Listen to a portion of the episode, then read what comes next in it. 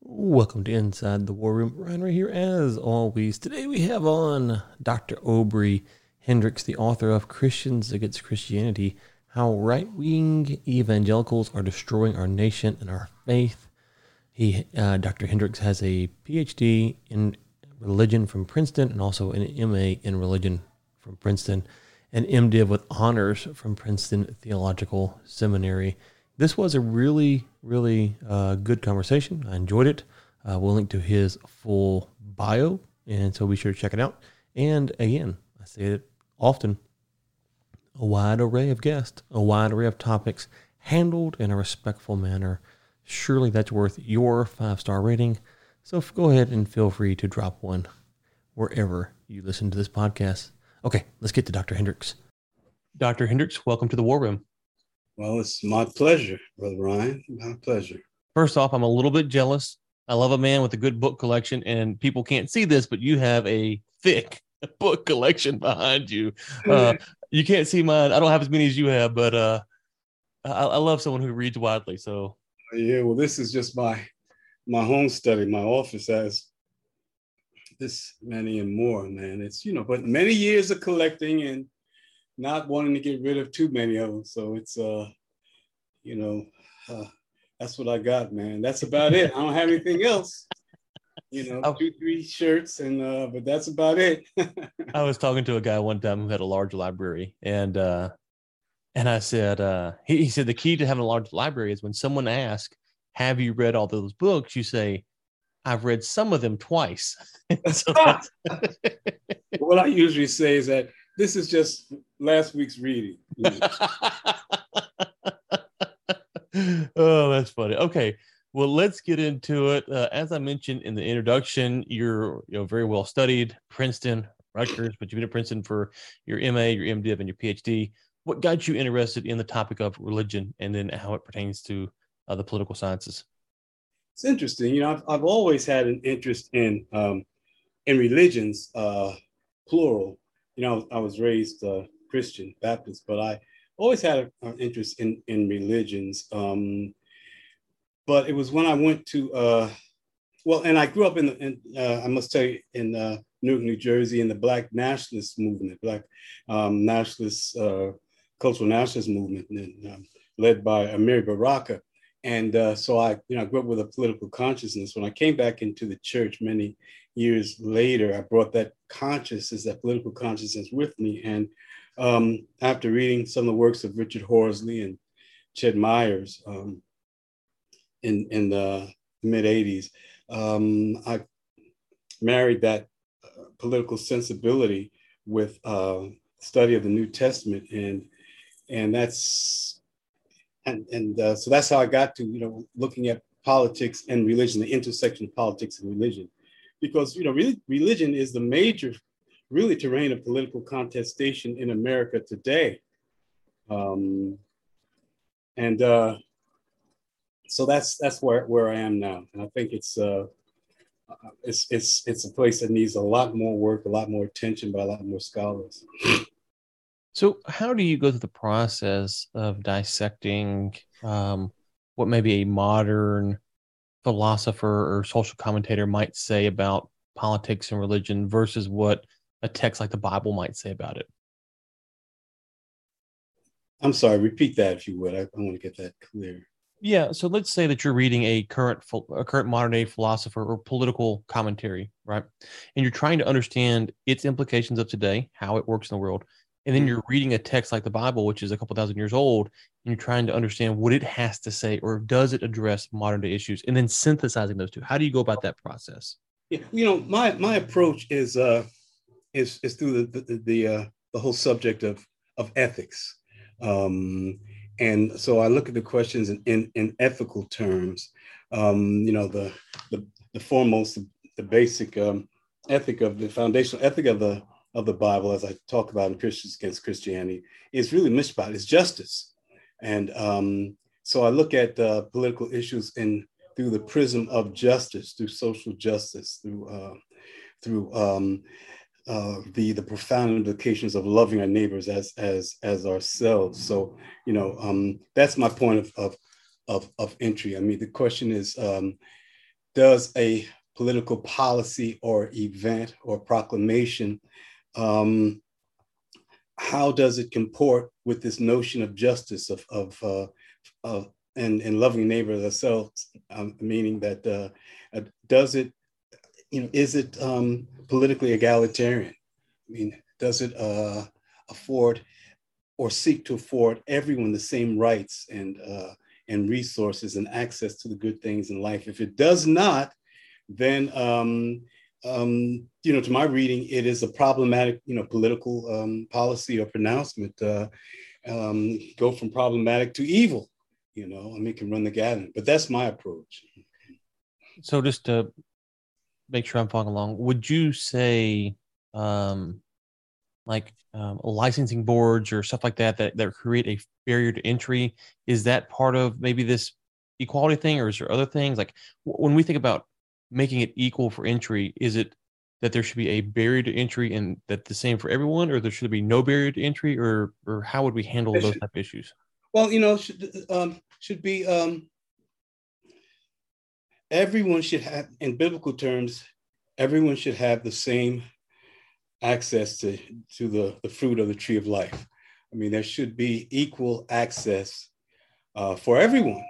Um, I mean, that's that's that's basic biblical ethics, and so that's how I how I approach things. You know, the question. I mean, there's the question is, is how you understand justice. You understand it in egalitarian terms, or do we understand it in uh, libertarian terms, uh, which means that uh, which doesn't have anything with to do with equality necessarily, you know, utilitarian terms. Um, you know, I believe that the, that the Bible, um, that is notion of justice is egalitarian. So, you know, it, it has to be about everybody having the same access um, to the to the to to the resources and the good things of life. So that includes, you know, zoning. Is is a, is a zoning ordinance um, is is it fair? Does it ex uh, does it unfairly exclude others? Does it put up artificial barriers to entry? You know, these are the kinds of questions that um, that we don't ask, but we can ask.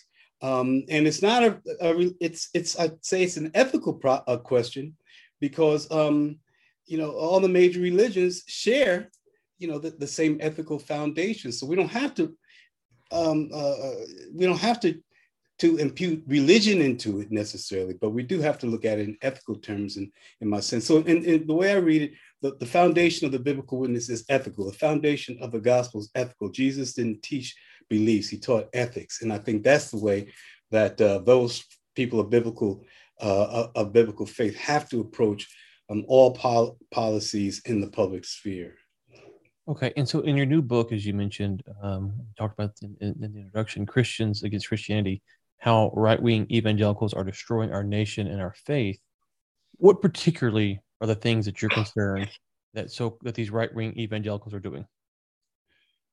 Wow, I don't even know where to begin. Um, I mean, I, I, think in in general terms, uh, concern is that they are not just weaponizing the the gospel um, in in pursuit of injustice, but they're bastardizing the gospel. They're misrepresenting the gospel of, Jesus Christ and representing it in anti-Christian terms, um, um, such that they are um, obscuring the radical power of the gospel to free folk. Um, in um, in more more specific ways, what they're doing is um, it's almost as if underlying their approach is a, is a death dealing uh, theology.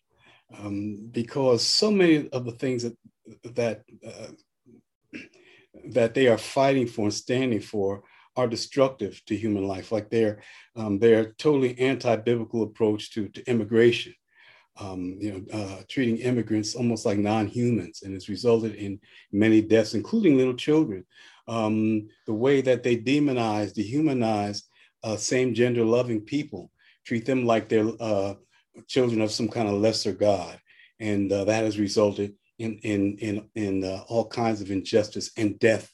Um, for gay people, um, the way that they um, support um, weapons of, of mass destruction, you know, like um, uh, uh, you know, death dealing um, guns and rifles and, and AR-15s and all of that. I mean, supporting that from a, a, biblical perspective, it's it's it's it's sick. I mean, we we must be concerned about these things. So yeah, those are some of the major problems that uh, that we have. But even more than that, they are supporting the destruction of democracy in America. Um, right-wing evangelicals are supporting first a very sick, um, a sick man, a, a, sociopath, a pathological liar, a hateful man, um, who is trying to tear down uh, all the institutions of democracy in America, such that um, he and, uh, and, and right-wing evangelicals um, don't even really seem to realize how evil he is, so that all of America will be forced to genuflect at the altar of, of, of, of his madness. You know, this, this is, I mean, this is so scary that we need to worry about the future of our country, but the future of our children. And this is why I, I stand against these people so vociferously. They're destructive. They're a destructive movement that's anti-Christian and anti-American. So let's you, you cover. I, I, made a list here of kind of your points. I want. I'll go through them in, in reverse order. Um, let's start with the the last one, um, Donald Trump. To the point that he's a liar, I think that's quite clear to anyone who follows him. But what would you say to someone who says, "Well, clearly Joe Biden, Nancy Pelosi, anyone on the left that you want to look to, you can point out um, that they've lied and manipulated and gained the system to mo- to actually oppress people, but they're using more conventional methods, and so it appears as if it's not as bad, but they're using the system to hold people down. What would you say to that? Yeah, well, I say you know all the evidence shows that it's not as bad in this sense. First off, um, they they are not outright promulgators of hate. Okay, they have not normalized hatred. They have not not normalized um, lying and sociopathic uh, tendencies. Yeah, I mean, you can find any any politician, including Joe Biden, um, who has mis- misled the people, who's lied to people, but they are not um, self-consciously uh, destructive of every norm of civility that we have, and that is the problem. If Trump was just another politician, and those who follow him just just following another politician who's dishonest, um, that would be a different story. But here you have someone who came into office looking to rule and not serve. And he made that clear from the beginning. I mean, anyone paid any attention. And that's not the case with these other folk. Um, and so the difference between Republicans and Democrats uh, today is that Republicans are, uh, the Republican Department uh, um, Party, they're supporting, they're self-consciously supporting lies and destructiveness and um, and anti-democratic sensibilities, and they're doing it shamelessly and in a bald-faced fashion, and that is the that is the problem there. Um, and so yeah, so de- so the, so Democrats, I mean, they're, they're not angels, but they're not but they're not screaming for evil. They're not they're not talking about destroying people and um, call and, and demonize folk from A to Z. So there's a big difference there. Truly. Is there, aside from, uh, you mentioned Trump specifically, is there a Republican leader that you would say that would be a good candidate uh, that the Republicans could run in 2024? Uh, you mean a good candidate in that he's not a, a lying piece of trash trying to for the country? Yeah. Um, I'm, I'm sure there, there are, um, I haven't paid that close attention. Now, for instance, look at Liz Liz Cheney. She's been uh, a hero to many people. She stood up to Trump. You know, but when you look at her record, um, she has a terrible record of uh, uh, you know voting against uh, voting against policies that would help you know the common the, the, common person, just like her daddy. Man, he has almost a demonic record. When look at it, people haven't looked at it clearly. I wrote about it some years ago though. Um, so I I uh, don't know. I think the, what we have to do is look to the ranks of those who boldly speak out against against Trump. Those who are silent or who are supporting him, of course, um, they they they're not candidates in my in, in my estimation for for being a, a just a, a just um, Republican candidate for president. There's someone there, I'm sure. Okay, no one comes to mind earlier you mentioned uh, again just kind of going in reverse order here you mentioned weapons of mass destruction and you're referring to mainly um, uh, AR-15s, assault mm-hmm. rifles, stuff like that. How, from your perspective, should Americans view the U.S.'s involvement in foreign wars, whether it's Iraq, Afghanistan, currently one Ukraine, um, where we are participating um, in the potential, you know, extinction of, of certain peoples? Um, how do we think about that issue? Yeah, that's that's a tough one. You know, um, my gosh, we talk about foreign policy, everything, everything changes. Um, you, you know, um, and well, let's take. Uh, see, it's it's really tough because on the one hand, um, you know, we, we don't want to just stand by and see uh, innocent people um, victimized, as as we see in Afghanistan, for instance, um, with uh, the treatment of women and and uh, and and non non Muslims on the one hand. On the other hand, um, it's it's a really hard thing to send to send sons and daughters halfway around the world, you know, to fight for another country. I'm, I'm, sometimes I wonder if we can't if if we shouldn't just let things play out as they are going to play out because we cannot wipe out evil in the world you know on the one hand. On the other hand um, if we talk about we're we're for you know for, for liberty and justice for all can we just stand by and let people suffer?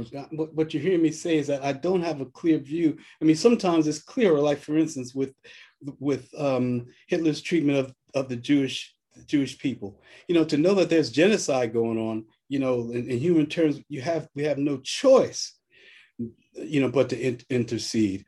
But um, if we if there's internal, you know, strife in, in in a country that's resulting in in in in, in terrible injustice, I don't know. Sometimes I wonder if we have a right to go in and um, and get involved. What you're hearing, brothers, I don't have a clear view on that. It's something that, you know, I don't know that anyone has a clear view on that in ethical terms, you know. Um, is it just to send young people um, uh, to face potential death um, in uh, a setting that they don't have a real purchase in um, for larger strategic reasons? I don't have a, an answer, clear answer for that, unfortunately.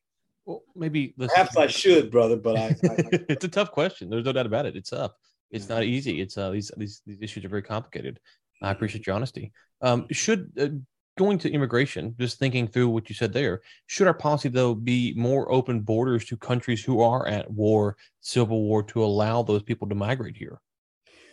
I think we should. I mean, in humanitarian terms, um, you know, uh, if for instance we know that uh, we know that people are being uh, being subjugated, shot down in the in the streets. Um, uh, or, or, we know their lives at, at, at risk for standing up for uh, for freedom. Yeah, I mean, according to who we say we are, we should um, make room for them to come in. Um, the problem is, though, that as I talk about in, um, the book briefly, anyway, um, there are um, I mean, some of the countries that are that are engaged in strife, strife that that we instigated, you know, many years ago. We have a responsibility um, let people from in from Nicaragua, for instance, where we had some, where we propped up murderers, Somoza, and people like that. Um, so yeah, and in, in terms of in, in biblical terms, um, we have a, a, a very deep responsibility to open our borders to uh, to immigrants. The problem, brother, is that borders are, are just artificial, we recognize lines that we human beings put together. And we just talk about the earth belongs to the Lord. I mean, it's sort of hard to say, well, you're born on this side of the line, so you have to starve, even though we have, you know, more food than we than we need. I guess what I'm suggesting is we have to really look at our immigration policy in moral terms as uh, as well. Um, but then that gets to the heart of capitalism, because even though we have much more than we need in this country, we don't even share it, it with, with, with the poorest people, um, the poorest Americans. so uh, you, you know, I mean, the wealth and, and the plethora of, of resources. So how do we, how can we turn around and, I mean, so we're not going to turn around and do that to, to you know, the people um, born outside our, our borders, especially black and brown people, though that's what justice would tell us to do. Um, but America is not going to do that. But we have that responsibility to do it and the problem with right wing evangelicals is that what they're telling America is that we have not only do we not have a responsibility to to um, um, to the welfare of those outside our our, our, our borders, but um, we actually are, are paying them as evil, as evil interlopers, and that in itself is uh, is evil. So I'm suggesting there is not only inequality built into our um, immigration policy, but I think there's an undercurrent of of of uh, hateful demonization and and racism in it as well. Let me ask you. Let me see if I can parse this out. See if we agree here. I've been to Honduras and Nicaragua to some of the most impoverished areas in those countries, and it is it's absolutely tragic. It's heartbreaking. And what I've told anyone is, if you go there, you can't come back here and not understand why people want to come here. Like you, you just you can't. Now you might not change your position, but you're far more sympathetic to understanding why people would make that long journey, why they'd swim a river, why they do all this stuff and risk it all to come here. Um, because it is, it's just depressing on levels. You just, you look around and there's just these huts everywhere and you go, I can't fix this. I mean, no amount of money could fix this. It's, it's, it's, it's terrible. Okay. So we, we have that. Um, and I think if more Americans were to see that, they would feel more sympathy to the situation of what some of these people are going through. Um, so I wonder how we parse this up to where we say, okay, we want to be good stewards to these people. We want to help these people, right? Um, but at the same time, there is a percentage, and I don't know what the percentage is, that that will have that will take advantage of the good nature and say, okay, hey, we're, we're going to come over here with bad intentions. How should we try to determine what percentage or who are the good actors or the bad actors? Because you have people who no doubt need our help and then you have the bad actors who are going to take advantage of people being benevolent. How should we try to work through that issue? Because to me, I think that to what you're getting at, the conversation between the left and the right should be on that crux. How do we do this in a way that where it's not a racist mentality? It's just a human nature where bad people take advantage of good people. How do we work through that? Or should we be open to be taken advantage of? I don't know how we discern um, me give an example what I struggle with. In New York City, where I live, um, and particularly in, in, in my neighborhood near Columbia University, there seems to be a beggar on every corner. I mean, literally, sometimes a couple. And uh, some of them I know are just gaming. I mean, you know, they that that's they see their job is to get others to give them their money, and they don't even try to do do better. Um, and I struggle with how do I discern who's needy and who's just just gaming? Because some of the guys have told me that they're gaming, they don't feel like working, they just want to beg. So how do you how do you discern? And I'm not sure. That's that's what I struggle with. I don't know um, how to do that. So I don't know how we do that with immigrants as as well. I think that that that we have to try to come up with some criteria. I think that's that's crucial. But how do you how can you tell if someone is really in danger of being killed by a cartel, for instance? How do, how do we know that? And I think that that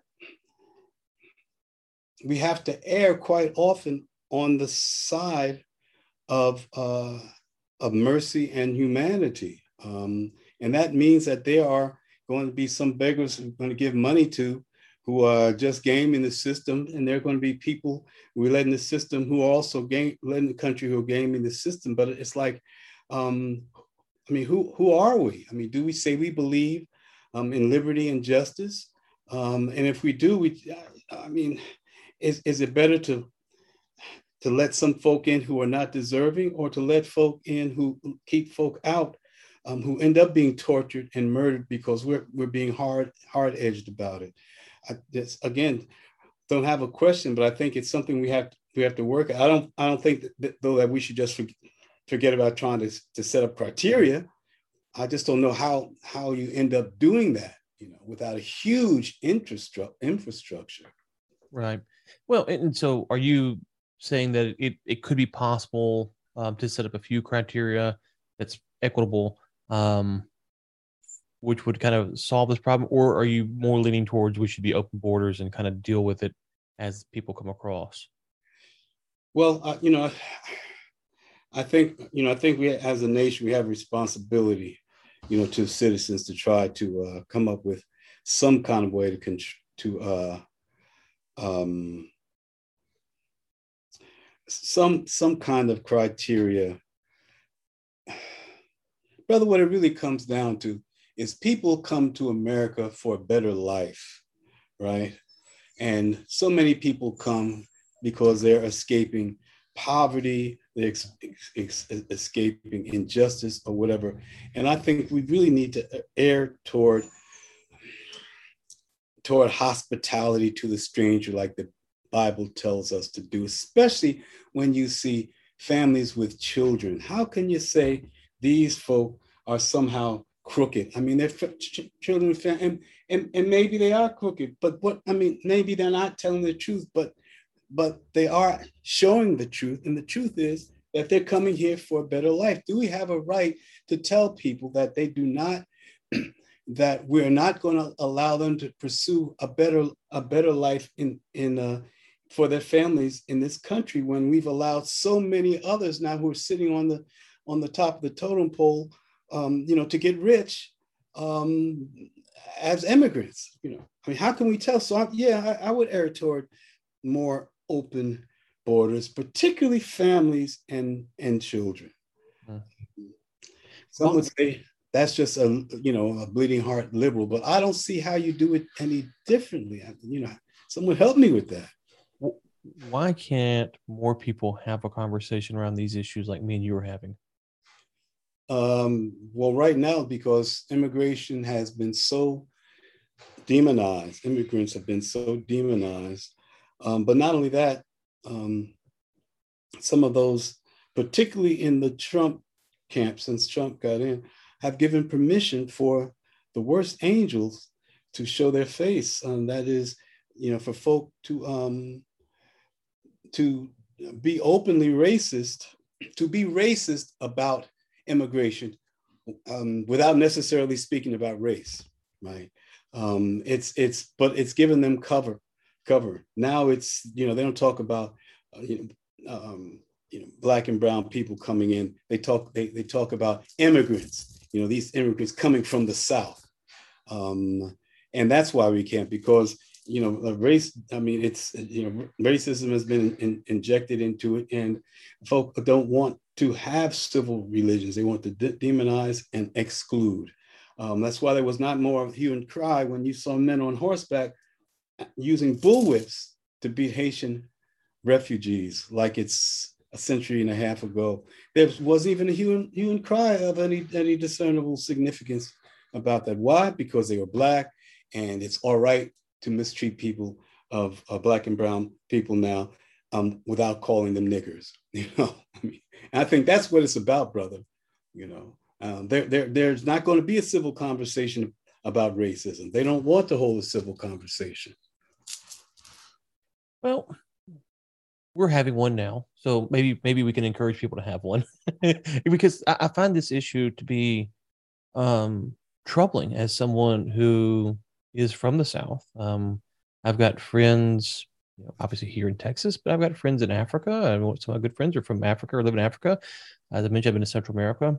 Um, and as a as a white man here in 2022, there is a pressure to make sure that you don't s- say the wrong thing or step on the wrong landmine and be accused of being a racist, even though I'm happy to, as I've mentioned, I, I mean, I've that that's not not my heart. And so Right. We've right. we've raised it. And I think both sides are guilty of this, where one side might be guilty of allowing their party to demonize mm-hmm. or over talk on, on the on the immigration issue. I'm, a little concerned the other side has said if you're remotely tangentially tied to this, then you're going to be put in this basket. And, and so it's, it's it's almost taboo for us to have these conversations mm-hmm. that you're having. And that's a that's a that's a that's a concern I have because I want I want to be able to hear what you have to say. Um, and I, my, and I think the advantage here is it's an interview style, so I'm listening, right? And so maybe maybe that's it. We just need to have more people oh, listen to each yeah. other. Well, no, but your your point is is is is well taken. You know, um, because I I too think it's it's problematic to have a knee jerk response um, to call to call people racist um, um, when they raise certain kinds of questions, which can be just real questions. Um, what I'm what I'm suggesting is the reason why we don't have we can't really have these conversations is that um, well, at least from my perspective, uh, those who are anti-immigration, in my experience, um, um, don't really want to discuss it. You know, they don't want to to hear. You're not you're not you know shouting anti-immigration, just like I'm not shouting. You know, um, yes, everybody's you know everybody just rush on in. You know, we're not taking these hard positions, but those who really need to have the, have the conversations are taking those are taking those positions. But I really do think that the that the greater problem um, lies in the terrible demonization um, from the right of, of, of, these people. They don't even think of them as human beings anymore. Look how, how Muslims were so denigra- uh, denigrated. You know, um, you know, no more. There are no more Muslim terrorists than there are Christian terrorists, which means there's like a tiny percentage. You know, everybody's just law-abiding, trying to live. But look, look how we demonize Muslims. You can't even talk. You can't even hold a conversation. I've I've tried, but Islam talks about Jesus like 70 something times. They reveres Jesus, you know, and calls Christians fellow people of the book. But you can't hold those conversations. They, they don't want to, to hear it. That's the, the problem I have. I mean, Trump is just a harbinger, but Trumpism, I mean, Trump opened the Pandora's box and he gave license to folk to be as ugly and hateful as they, they want to be. And that's the problem now, because um, what that all says that you don't have to have a considered conversation like, we're having. You know, these people are wrong, they're evil, they're trying to destroy our country, and we can't let them in. And that's the discourse. Um, no matter what you say, you know, you just can't, they, they will not, they will not listen, and they're willing to kill to support their, their position. And you know they are. You're in Texas because you you know they have those paramilitary groups. You know they're out there with with guns tracking people down, and they don't have any legal right to do that. You know, but um, uh, you know they they they're told that they have a, that they're led to believe that is their duty. You know, one of the things that around these conversations I think makes it harder to have is the real sense in which both sides understand the the stakes. And what I, what I mean by that is you're in New York, I'm in Texas. Um, you know, I, I, don't live in a big, I don't live in one of the big cities in Texas, so I'm in a, a rural community. You, you're, as you said, there's there's homeless people in the streets where you're walking at. It's it's it's a lot more people, a lot more per capita people packed in there. It's different, and so ultimately, some of these conversations are really about power, right? Who is going to lead the country, and how and how can we find someone close enough to us that we're willing to sacrifice all this other stuff just to get a little sliver of power. Um, mm-hmm. h- how do we or should we push for more centralized power? Because to me, that would seem to potentially compound this problem. Or should we try to look at maybe how we de- decentralize power? How do we do that? Because power um, is it seems to be part of this problem because it's connected to who is going to rule over who. Wow. Well, you mean centralized in terms of centralized in what sense? Yeah. So should we push for, you know, you talk about Trump, right? So Trump was or Biden, they're a centralized figure, the president. So they are kind of the most powerful person in the country. And so the stakes are very high when you mm-hmm. run for that office. Whereas me and you on a podcast, the stakes aren't very high. There's no power at mm-hmm. play here. Mm-hmm. Um, should we continue? Is it good that we've we've pushed the stakes so high that we're um, it, it's centralized. So there's one person we kind of all look to, even though we have a hundred senators and you know a couple hundred congressmen. Uh, yeah, you have a you have a good point there, brother. Um, Yeah, you know, it's and this, like every other point and question you raise, is really, really deep and, and thoughtful. Um, you know, I um, I mean, the reality of it is that this is what we do in America. As you know, other countries, they, you know, they don't, uh, particularly they have prime ministers, for instance, they don't uh, put as much weight on the president and, and, and all that. But that is the way it's it, it is and it has been for some time in America. I guess it's the way it it's it's going to be for some time. But that is why, from a faith perspective, we have to. I believe that we have to start. We have to start um, um, uh, focusing on on positions more, on on ethics more, on values more, um, because in that way, um, we can, for instance, um, uh, pro, um, progressives can uh, progressives can can criticize Biden, um, you know, uh, in terms of values and and, uh, and and ethics, without seeming to play into the hands of of Biden's enemies, and and vice and vice versa. You know, um, but as long as we don't focus on on on uh, the ethical foundations of of this nation and and of our faith, we're going to end up with demagogues and personality cults and and and all of that. So that's the way I, the only way I think we can we can get to that is because presidents symbolize so much. But for me, I must say, um, since Obama's been in office, and I um, was, I had more proximity to Obama's presidency, not a whole lot, but more um, than anywhere else. It's been become demystified. The presidency is becoming demystified for me. I'm wondering if looking at um, Trump, for instance, and, and all the stupid, childish things he's he's he's done, uh, everything but defecating in public. You know, you wonder, um, you know, if that hasn't sort of demystified the, the office somewhat, um, except for the, the Trump cultists, but for others, and then for Biden as well.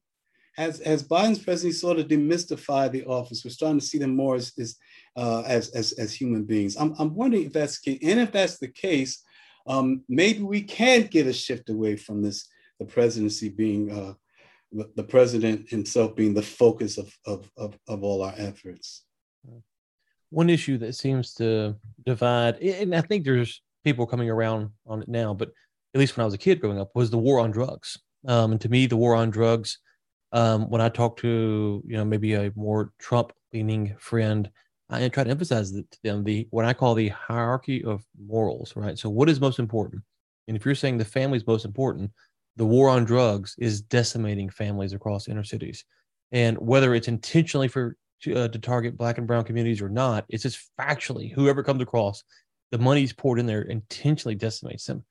How can we have a conversation to where those on the right um, and on the left maybe find some common ground on how to roll out this war on drugs, how to roll it back, how far should we roll it back? Because those are questions that maybe America in 2022 is ready to have.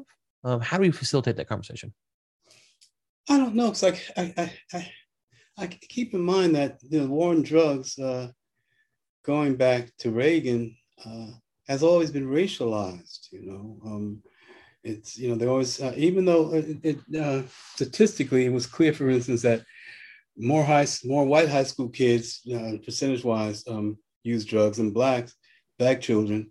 You know, it was always the black kids who were you know seen as a poster uh, poster kids. So as long as we have this um, uh, such a, a, focus on racism in this this country, I think there'll always be uh, a real focus on the war on drugs. What's been interesting is that we're, you know, as, as we've seen the um, the opioid crisis taking uh, taking off, in, you know, in rural areas, and we're seeing it killing a, a, a lot of white kids. It's interesting to see that all of a sudden folks seem like they're ready to talk about the war, the war on drugs uh, in, in, uh, in a more constructive in a more constructive way. Um, but uh, in sense, but in the sense of practice, um, the war of drug on drugs really is still going on to a great extent in uh, in black communities. I mean, it's it's it's really been been, been used as a reason to uh, as as a reason, well, to detain a lot of black children. I mean, I I went through that growing up. You know, um, at salt, I was stopped for no reason, and there was a salt shaker in my father's car, and they, uh, you know, and they just tore the car up, and they were going to arrest me for hope for uh, for um, possession of cocaine when all I had to do was taste it with salt. Uh, luckily, a friend of the family was a cop, so you know. So what am I saying? I'm saying that the war the war on drugs is, and I hate to keep you know I, I hate to keep saying this, but the war on drugs was always even H.R. Haldeman said it. I believe that was H.R. Haldeman. The war on drugs um, primarily was about uh, about descending on the black community. He said that Nixon's one of Nixon's main boys said it. That's on the record, and I think that's still the case.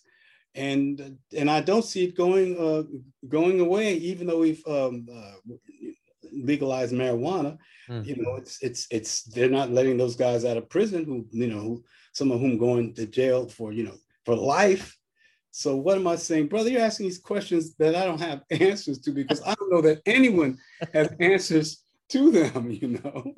Well, uh, you know what I've what I've tried to encourage people is is that um, you know because some people will argue the genesis of whether it was a racist policy or not. I say, okay, let's just put that aside.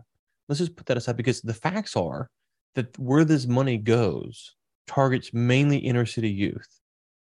And now whether whether they're trying to intentionally target those communities or not, we can look at the demographics of those communities and see quite clearly who it is they're targeting. And we can see how it tears apart these families for generation to generation. So if we care about the family, that's a hierarchy of morals. Are we more concerned about the family or someone selling a dime bag on the corner? No, I'm more concerned about the family, and I don't right. want to the family up. And so, uh, uh so because it's it's it's it's sad and it's tragic. We get we start arguing whether the policy was intentionally supposed to be racist or not. And it's like, well, I, first off, I take your word. I don't, I don't know. I'm just saying I can see with my own eyes what's going on today, and we should talk about the hierarchy of morality. Yeah. Talk about yeah. ethics, and yeah. we can, we can, yeah, yeah, yeah. No, you're absolutely right, brother. I'm sorry, and I, I, I let that, that, that come as uh, I got carried away. I let that uh, get get out of my mind. No, you're right. The question, it always becomes, what is the the larger moral question. And, and that is what you're raising here. That's so very important. And um, it shows that the, the hypocrisy of, of caring for, uh, of really being uh, caring for the family and, and really being about family, family values. Um, because you're right, it's destroying whole communities for no reason. Um, you know, for instance, marijuana, marijuana wasn't killing anybody. I mean, why why send send young young men and women off to jail? You see, whole you know, generations of families gone.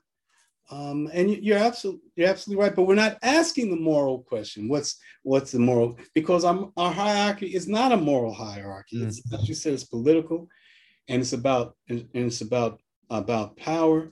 And we and um, uh, even though we don't have the same kind of uh, of, of threat to this country that that Nixon and and and, and Reagan um, assumed. The war on drugs is still being run the same way. Like we have this this threat of of of, of black people um, mm-hmm. trying to up, uh, overthrow the government. Yeah, and and two things here for the listeners. One, I just finished the book American Cartel: Inside the Battle to Bring Down the Opioid Industry. Um, I'll link to that in the show notes. If you listen to that, what you will find is is that when they go after these CEOs of drug companies, oftentimes they target them for financial, which is really the company paying it, right? Not criminal charges. And of course, in the illegal drug world, it's always criminal charges. there might be some restitution involved, but it's it's it's criminal charges. And so you can see when it comes to corporate America, there is a a tendency to say, oh well, we're going to fine I don't want to, I don't know who the companies are, these drug companies, but you know, Pfizer, whoever it might be, we're going to fine them $300 million. It's like, well, yeah, but if you put them in jail, that would actually probably deter them from doing the thing that you're yeah. concerned about. And so there would be a situation to where we should stop and ask the question ethically, to your point, is it ethically okay to put the guy who's selling um, you know, a a um, oxycontin on the street in jail, but not the CEO who is mm-hmm. actually aware that his company is over shipping them to certain parts of the country. And so mm-hmm. those are the questions that we we just have to be able to stop and talk about. And we we're not going to agree on where these lines are drawn, but these shouldn't be controversial things to ask. Right, right, right. You know, man, you well, your observations are so thoughtful. I mean, they they they they really are. And we're not asking those questions. The question, one question that arises, why aren't we asking um, these these questions? uh, part of it is has to do with uh, with the nature of, of capitalism. Um, you know, um, capitalists are almost never held responsible for the harm that they do. Um, and, uh, and that's going to continue to, to, to, be the case while capital is, uh, is king. And let's just face it, it's going to, it's always, it's always been that way. We just need to start asking ourselves ethical questions about our political, about the makeup of our political economy. And, uh, and but see, capitalism is amoral. It's just not, there's no morality to it at, at all. And so, um, uh, and they, let's face it, the capitalists do control the country um, through, of course, it's not one person, one vote. It's in America. I mean, whoever has most capital controls the most votes. So they're not going to vote themselves into jail. right. to support those who are going to, to penalize them. You know, we just have to really look at the structure of our of our country and, and uh, its its divided power. Okay. You have been more than gracious with your time. Obviously, we're going to link to your book, and you've got multiple books that you've authored. So we're going to link to that in the show notes. Um, now, do you have upcoming projects we should be looking forward to, or are you taking a break and just kind of relaxing for a little while? No, well, you know the the the, the uh, book, my latest book, Christians Against Christianity, has uh, kept me very busy. Uh, that's a good thing and a bad thing because I haven't been able to be as productive as I like. The book is uh, it's doing well, but what I'm looking at now is um, uh, what the kingdom what the, uh, a political economy of the kingdom of God might look like in the world. Um, and when I say kingdom of God, I'm talking about um, the kind of hierarchy of, of ethical values that, uh, that, that the Bible gives us. How would, how would a society look that is consistent with the uh, ethical values underlying of the of, of, of the Bible? What kind of policies would that be? Would, you know, would that mean, mean we have a different form of capitalism? Would we be more socialistic, whatever? You know, of course we'd be more humane. Those are kind of questions I'm, I'm looking at right now. And I'm also looking at this notion of, of abolition. Um, you know, uh, uh, prison abolition. Um, I don't know where I fall on that now, but I do know that um, we have to do something about our carceral system. It's just much too inhumane right now. You know, um, men and women should not be consigned to decades of daily hell. Mm. Yeah, it, it's a it's a struggle for me because you know I am a big believer in restitution and things like that, but I don't know how to get from where we're at today to get to there, and that that that that's that alone is a challenge. Like, how do you transition? Um, you know, or to your point about the, the drug stuff, you know, if you if we both agree, well, you shouldn't be in jail for you know possession of marijuana, but you have this other charge where it's you know tied to possession of marijuana. It's like, well, how do you separate the jail time and reduce? So you, you get these very very complex questions that um. It's tough. I'm, I'm, what do you do with murderers, man? You know, ser- serial killers. I mean, you know, right? I mean, yeah. you want you want to be able to to have some kind of control for them. So, yeah, oh, yeah, no, it's it's it's a it's a question, and, and, well, you have to prove that they are a murderer. Like that's the whole question. Well, that, you... That's true. But I, will I'll say this: Richard Pryor, Richard Pryor, in one, one of his monologues, he said that uh, you know he went to speak uh, for him at a prison, and he said uh, he met some of these guys. He said, "Man," he said, "I'm glad there are prisons." He said he asked the guy, "Why'd you kill everybody in the house, man?" He said, "Well, they were home." so I mean, guys like that. Wow, okay. You know, you don't want them. You know, you you don't want them on the street. You don't want other people treated badly, but damn, you don't want guys like that walking around. okay. Well, Dr. Hendricks, where should we point people to? The book, uh, the, the website, or where do you want us to send people My to? website is uh, mine. Uh, it's Obery Hendricks PhD dot com is uh, dot net rather. It's um, O B E R Y H E N D R I C K S P H D dot net.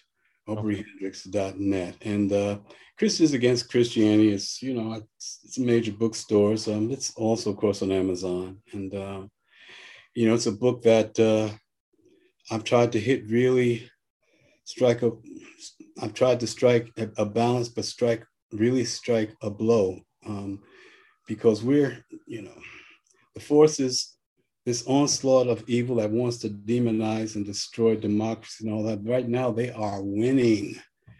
And, you know, the church needs to stand up and uh, strike a blow for freedom and for justice. And uh, I, I, I, try to help do that in this book. Okay. We will link to all of that in the show notes for listeners. Dr. Hendricks, thank you so much for your time. Thank you so much, brother. I, you know, you're a thoughtful man. I really appreciate your, your time. And now I, I got to go and give some real thought to these questions you bring. All the best to you, brother. Okay, there you go. What did you think? Was that a good conversation? I really enjoyed it. One of my favorite in recent memory. Let me know. WarRoomMedia.com is where you get to get your voice heard on this show. And oh, by the way, if you go there, sign up, we're giving away a copy of In the Lion's Den. So that will happen at the end of this month. So be sure to register the free account. Don't do anything paid at warroommedia.com.